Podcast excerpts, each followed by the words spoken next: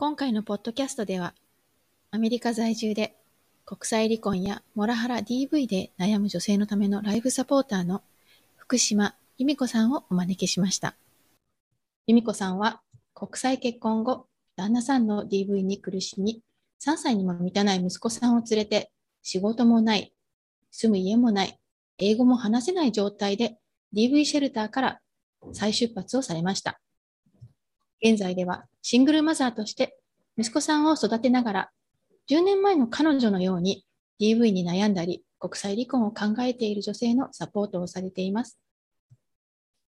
私のカウンセリングにも国際結婚して、旦那さんのモラハラや DV に苦しまれる方が相談に来られます。そこで役立つ情報や日本語でサポートしてくれる団体などを探していって、行き着いたのが由美子さんでした。海外でもヘルプラインなどのサービスはあっても、それを受けるにはかなりの勇気や覚悟が必要だと思います。そんな方へ何か希望の光になればと思って、由美子さんにインタビューをお願いしました。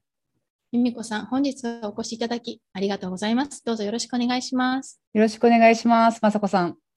日はお招きいただきましてありがとうございます。こんにちは。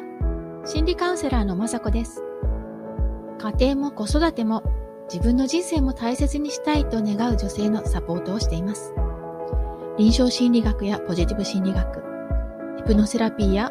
コーチングの手法を取り入れ、悩みを潜在的な部分からクリアにして、思い描いた未来を手に入れるお手伝いをしています。このポッドキャストでは、私自身の経験や学び、セッションを通しての気づきなどをシェアしたいと思っています。では最初に由美子さんの自己紹介をお願いできますか？はい、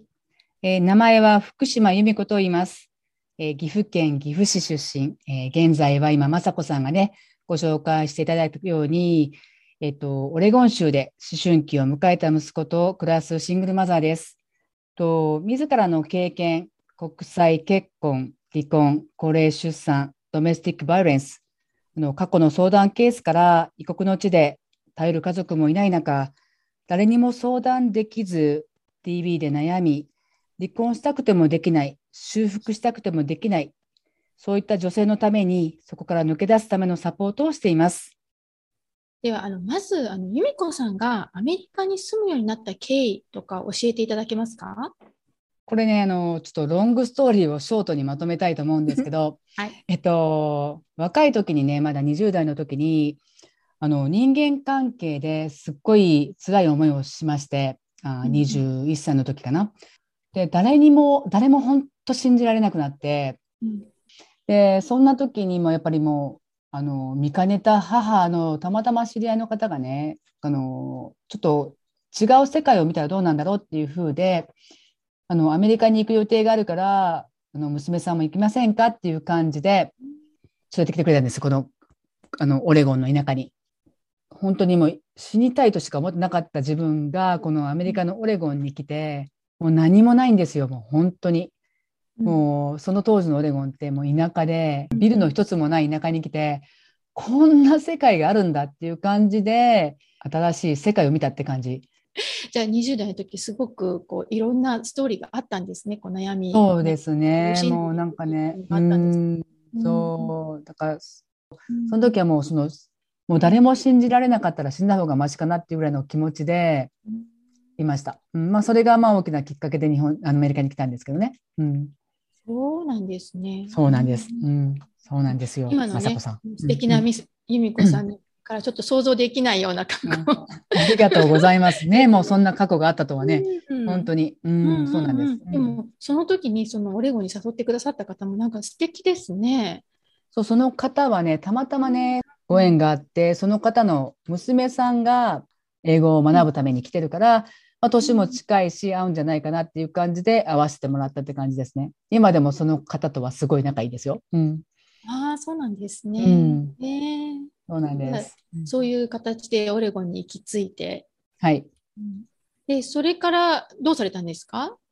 それからねまあまあ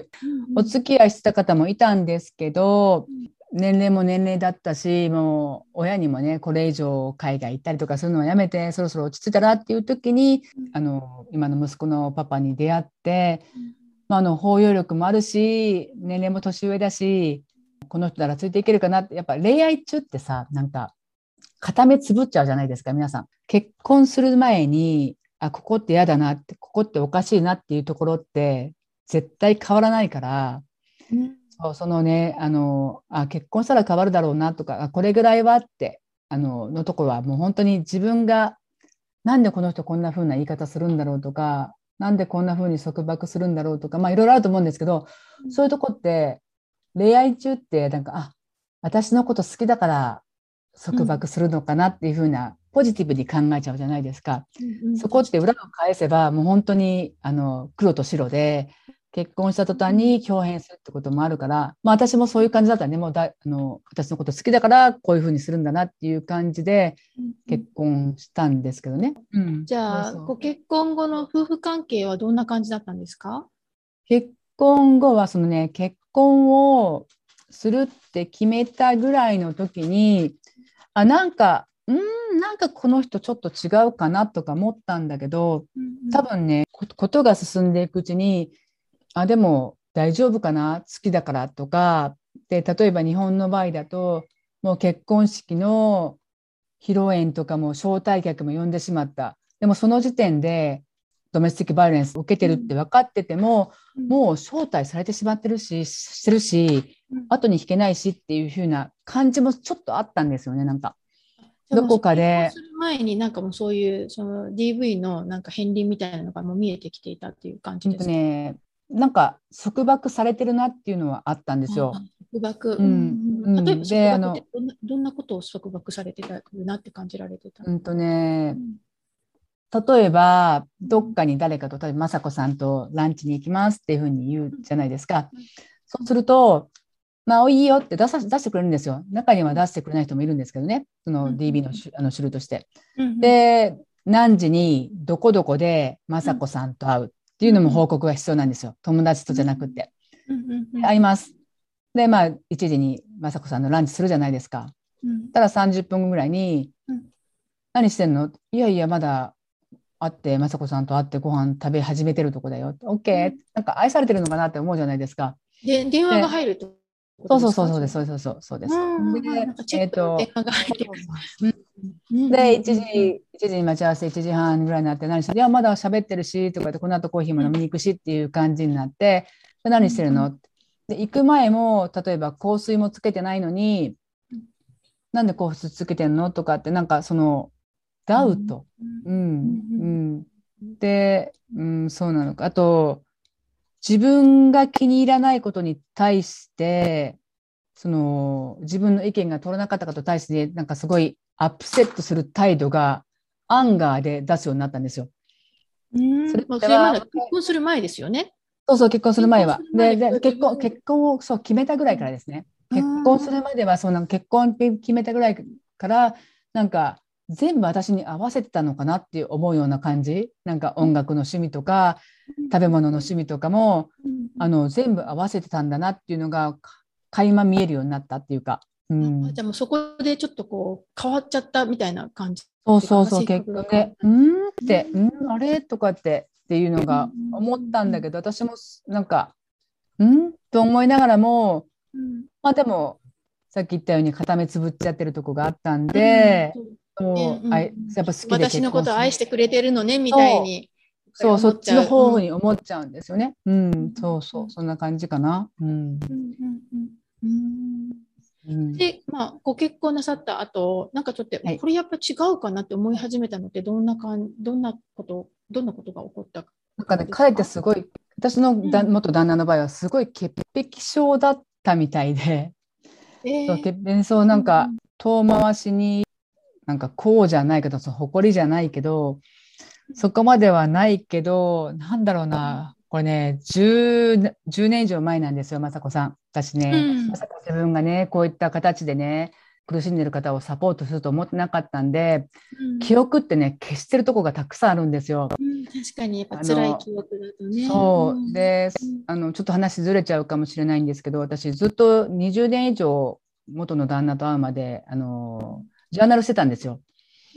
ずっと。で元の旦那と出会って結婚生活が始まってからずっとね気が付いたらねネガティブなことしか書いてなかったんですよ。そう。でそれでね20年以上続けたジャーナルをやめたんですね。で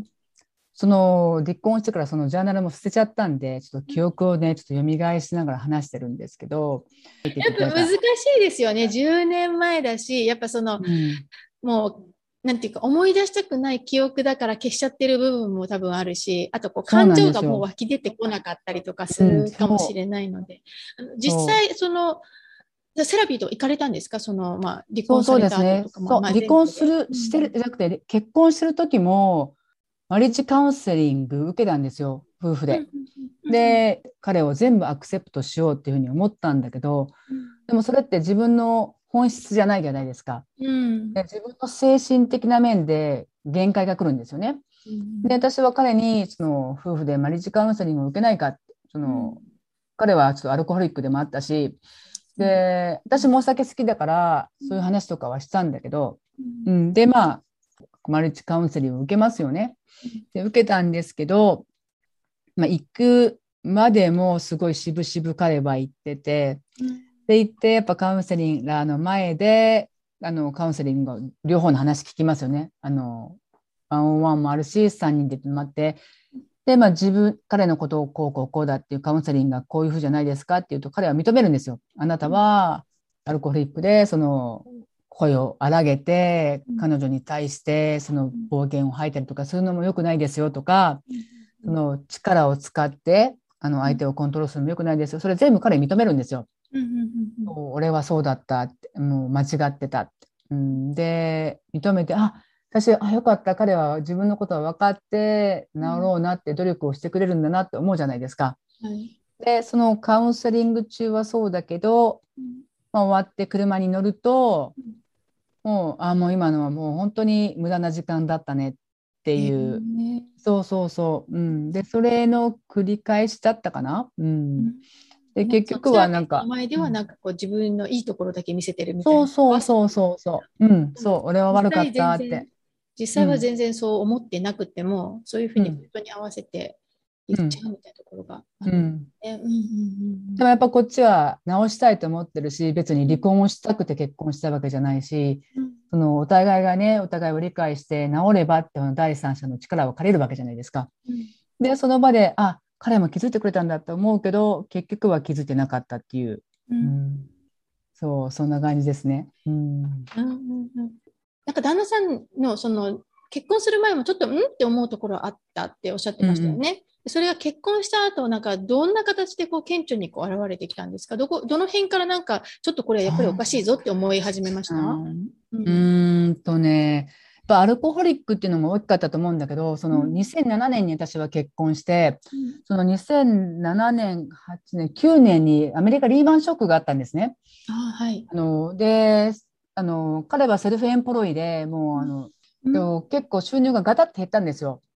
で収入が減るっていうことに関しては私全然何とも思わなかったんですよ。彼のせいでもないしその世間がね、うん、そういうそうですよね、うん、そう全然、うん、お金がないとか彼を責めることも全然なかったし、うん、でも彼の中でそのジレンマでお酒も増えたしで、お酒を買うのもほら自営業ってそらその時その月ゼロの時もあるわけじゃないですか。であの家の mortgage も払わなくちゃいけなかったしでお酒ちょっと控えようか。って、うん、お互いにね。私も毎晩晩酌したし、で、ノンアルコールデーとかも作ろうよって感じでその夫婦でなんかできないかなとかって思って彼も agree するんだけど、結局アルコホリックだから隠れて飲むようになったんですよ。でお酒がないともうこそってもう本当に買いに行ってだんだんだんだん安いお酒になって、それを隠して飲むようになって、そのアルコールもあったと思うし、そのセクシャルな面でのアビュースもあったんで、うん、そのバランスですよね。こっちもなんかあのされたくないし向こうはそのセクシャルな面で私をコントロールしようとするしっていう感じで、うん、だんだんだんだん溝ができてったっていうか、うん、そう。で子供ができてからかな。ちょうど息子ができた時がもうリーマンショックの真っ最中だったのかな2009年、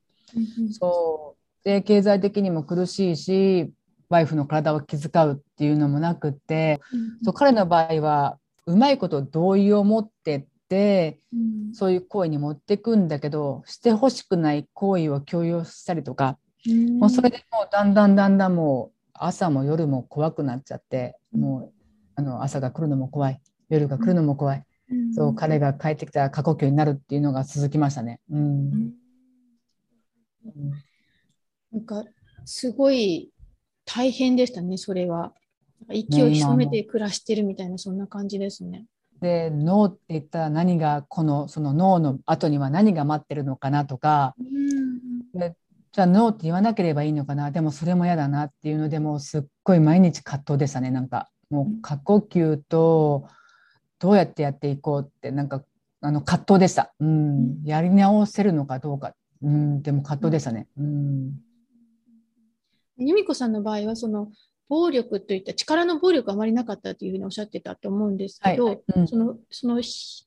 ま、昼間そのセクシャルな形でない場合ってどういう感じの暴力を感じられてました？ね、これもねあの具体的にこういったああいったっていう言葉はちょっと思い出せないんだけど、うんうん、あのこのドメスティックバイオレンスをする人ってその、うん、自分の間違いを認めないんですよ。うんうんうん、あの自分の非を認めないで、あの束縛する細かい欲が深いとかっていろいろあるんですけど、うん、その自分が間違ってるって分かってる時であっても、うん、それを認めないからその認めたくないエクスキューズとか怒りを言葉で彼は私に責めるんですよ。うん、でそれがその説教が1時間でも2時間でも3時間でも続いて、うんで、最終的には、やっぱ自分は間違ってるって、どっかで分かってるから、言いくるめないなとか思ったら、もう本当に、あの、ちっちゃい子供みたいにもうドアをスラームして、うん、そのままバーンと閉めて、電話で、今でもそうなんですけどね、電話もハングアップフォンなんだけど、うん、あの、2日でも3日でも1週間でも口を聞かなかったりとか、うん、絶対非は認めないし、あの、ソーリーも言わないし、言ってなくても言ったって言いますしね。それでも本当にそういう結婚生活は苦しいですよね。なんかこの過呼吸そうもう本当に苦しく怖くて。そう。もうあのセルフエンプロイだとかそうあの、家の敷地内に職場があったんですよ。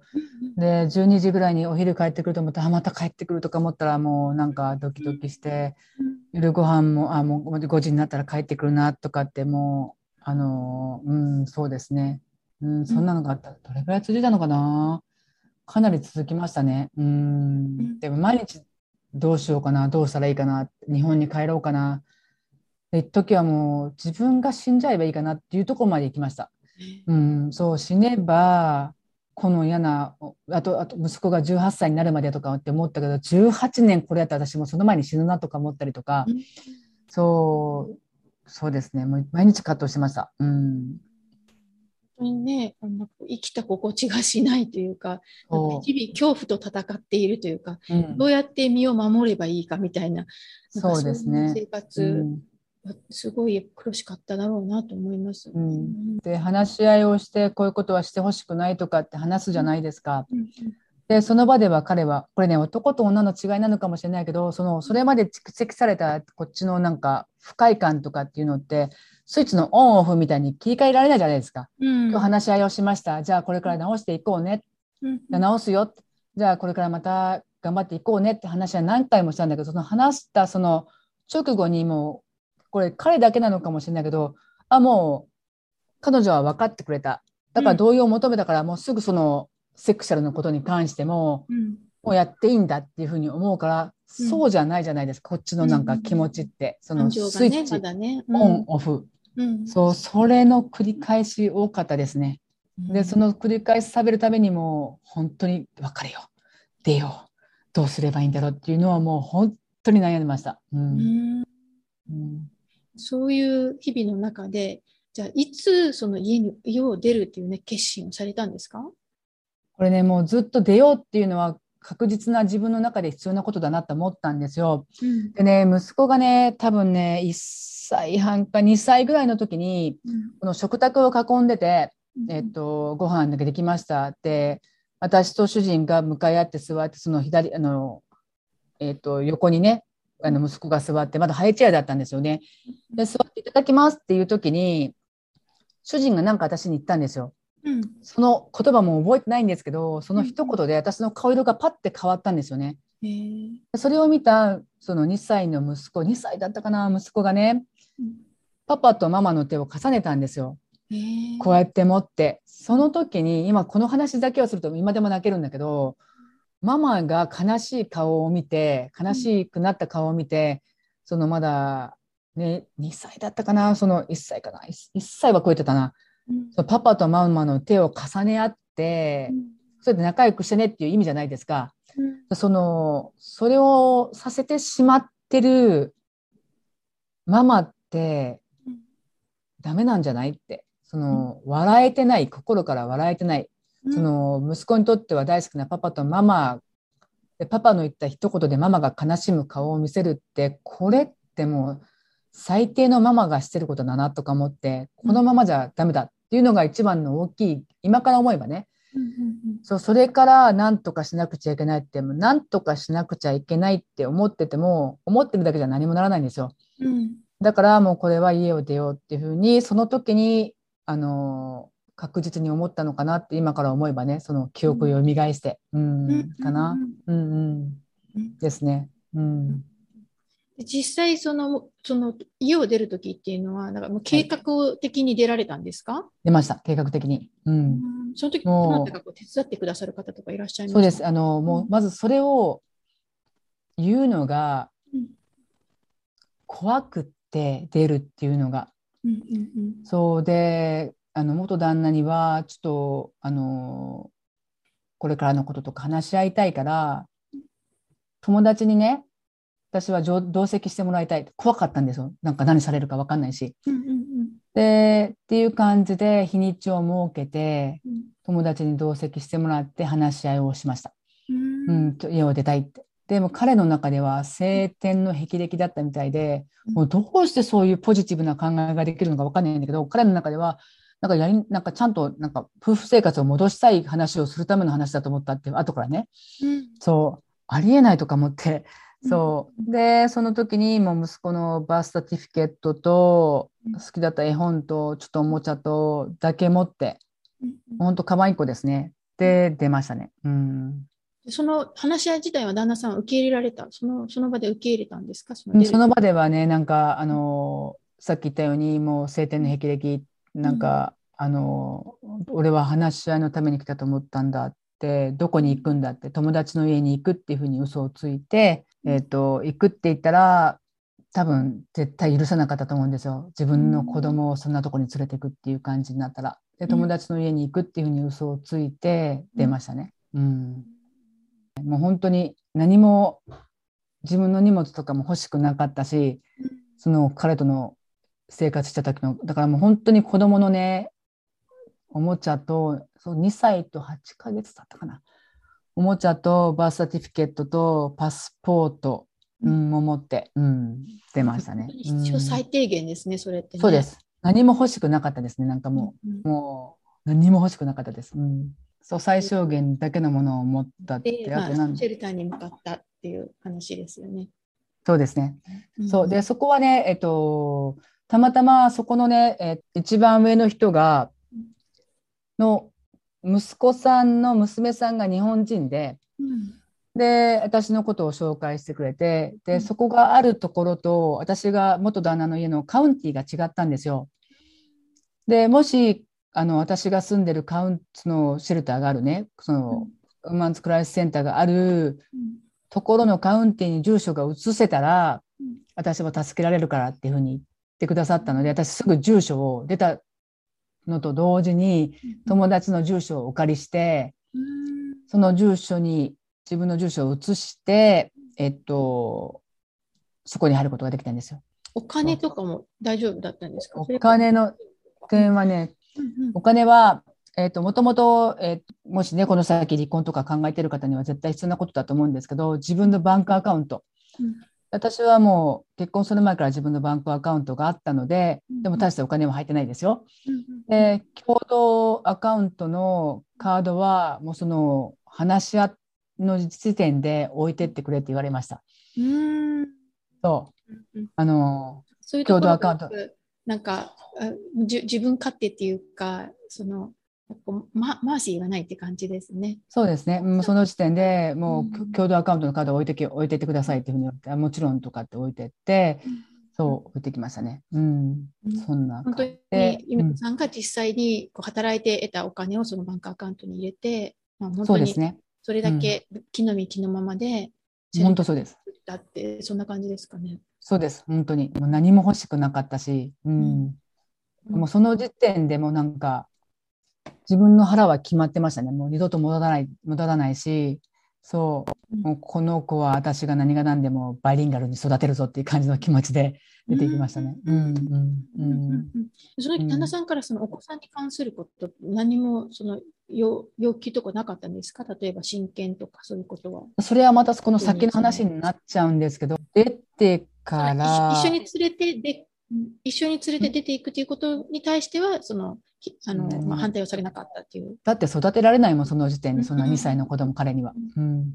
うん。そう、絶対無理だと思う。うん。何とも言いませんでしたね。うん、シェルターにじゃあ行かれてでどうでした？実際にそのシェルターに入られて。うんとね、やっぱり怖かったですよね。だって全然見知らぬ世界だし、うんで、ね英語もいまだにそうなんですけど、英語も得意じゃないし、で、でも、私の中では、この雨風がしのげて、うん、眠れるベッドがあって、うん、朝一緒にこの子と過ごせてれるっていうそのことにすごい感謝してました。うん、もうそれは今でもそうだけども本当に屋根があってベッドがあって過ごせることにすっごい感謝してました。うん、でもその後ですよね。これからどうやっって自分のオンプレイスを見つけてやっていくかってことを考えたけど、でも最初の頃っていうかもう毎日泣いてましたよ。うん。うん、絵本を読んでは泣いて、その絵本まだありますけど、それ読むためにまだ泣きます。うん。そりゃそうですよね。なんか全てを失ってしまったっていう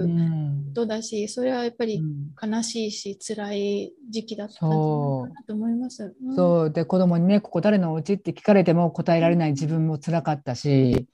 うん、でも、そう一個一個が強くしてたっていうか、もうとにかく、まあ、母強しですよね、ママベアですよね。そうですね。やっぱ子供がいるから私が頑張らなきゃっていう気持ちにそう。うん。一人だったらね、それこそ友達の家でも転々としてなんとかなるかなっていうのはあったけど、とにかくこの子はちょっと守るっていうので、なんか強くなっていったのがあるかも。でも毎日泣いてましたよ、なんか。もう、もうちょんとつつかれたらもう涙がーって出てたし、そう、どこに住んでるのとか何してるの旦那さんは何してるのとかって言われても、私はシングルマザーよっていうふうに言うと中には「I'm sorry」っていう人もいたんですよね。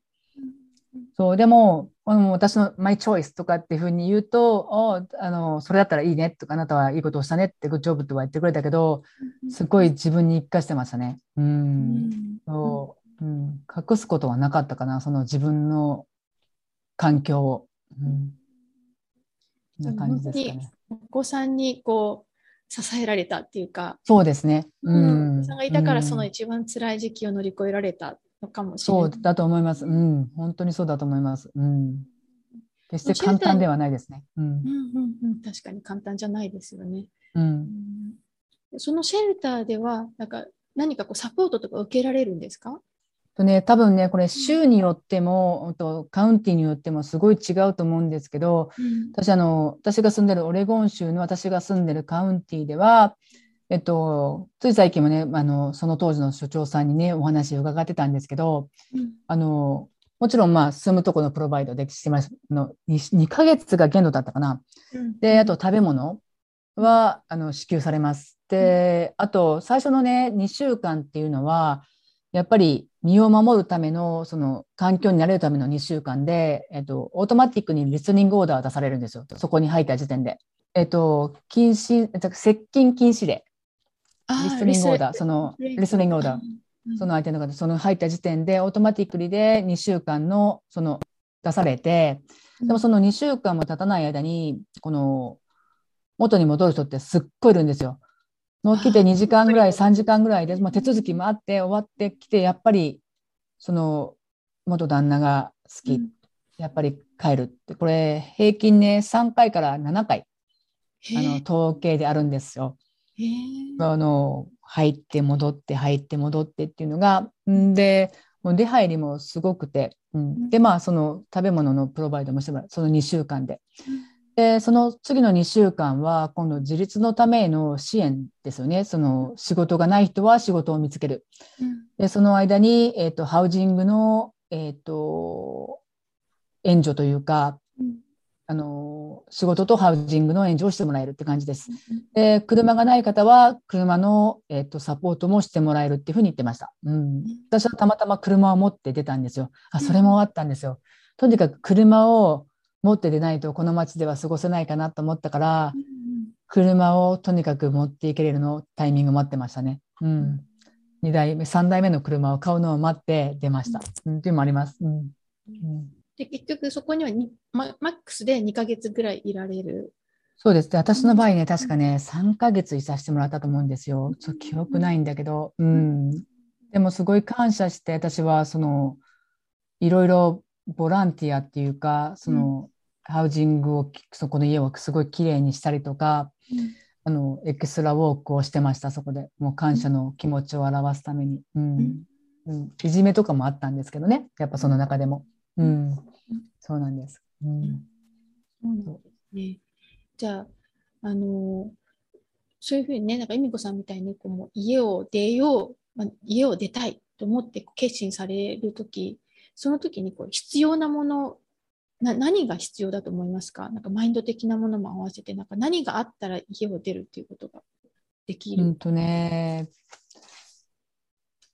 これ多分離婚して一歩出た人だったら皆さん分かると思うんだけどその離婚を決める前までの葛藤する時間が一番苦しいんですよ皆さん。確かに。だから私は一番そこをあの自分のクライアントさんにもサポートしてるんですけど、うんうん、その一番必要なことってやっぱり why、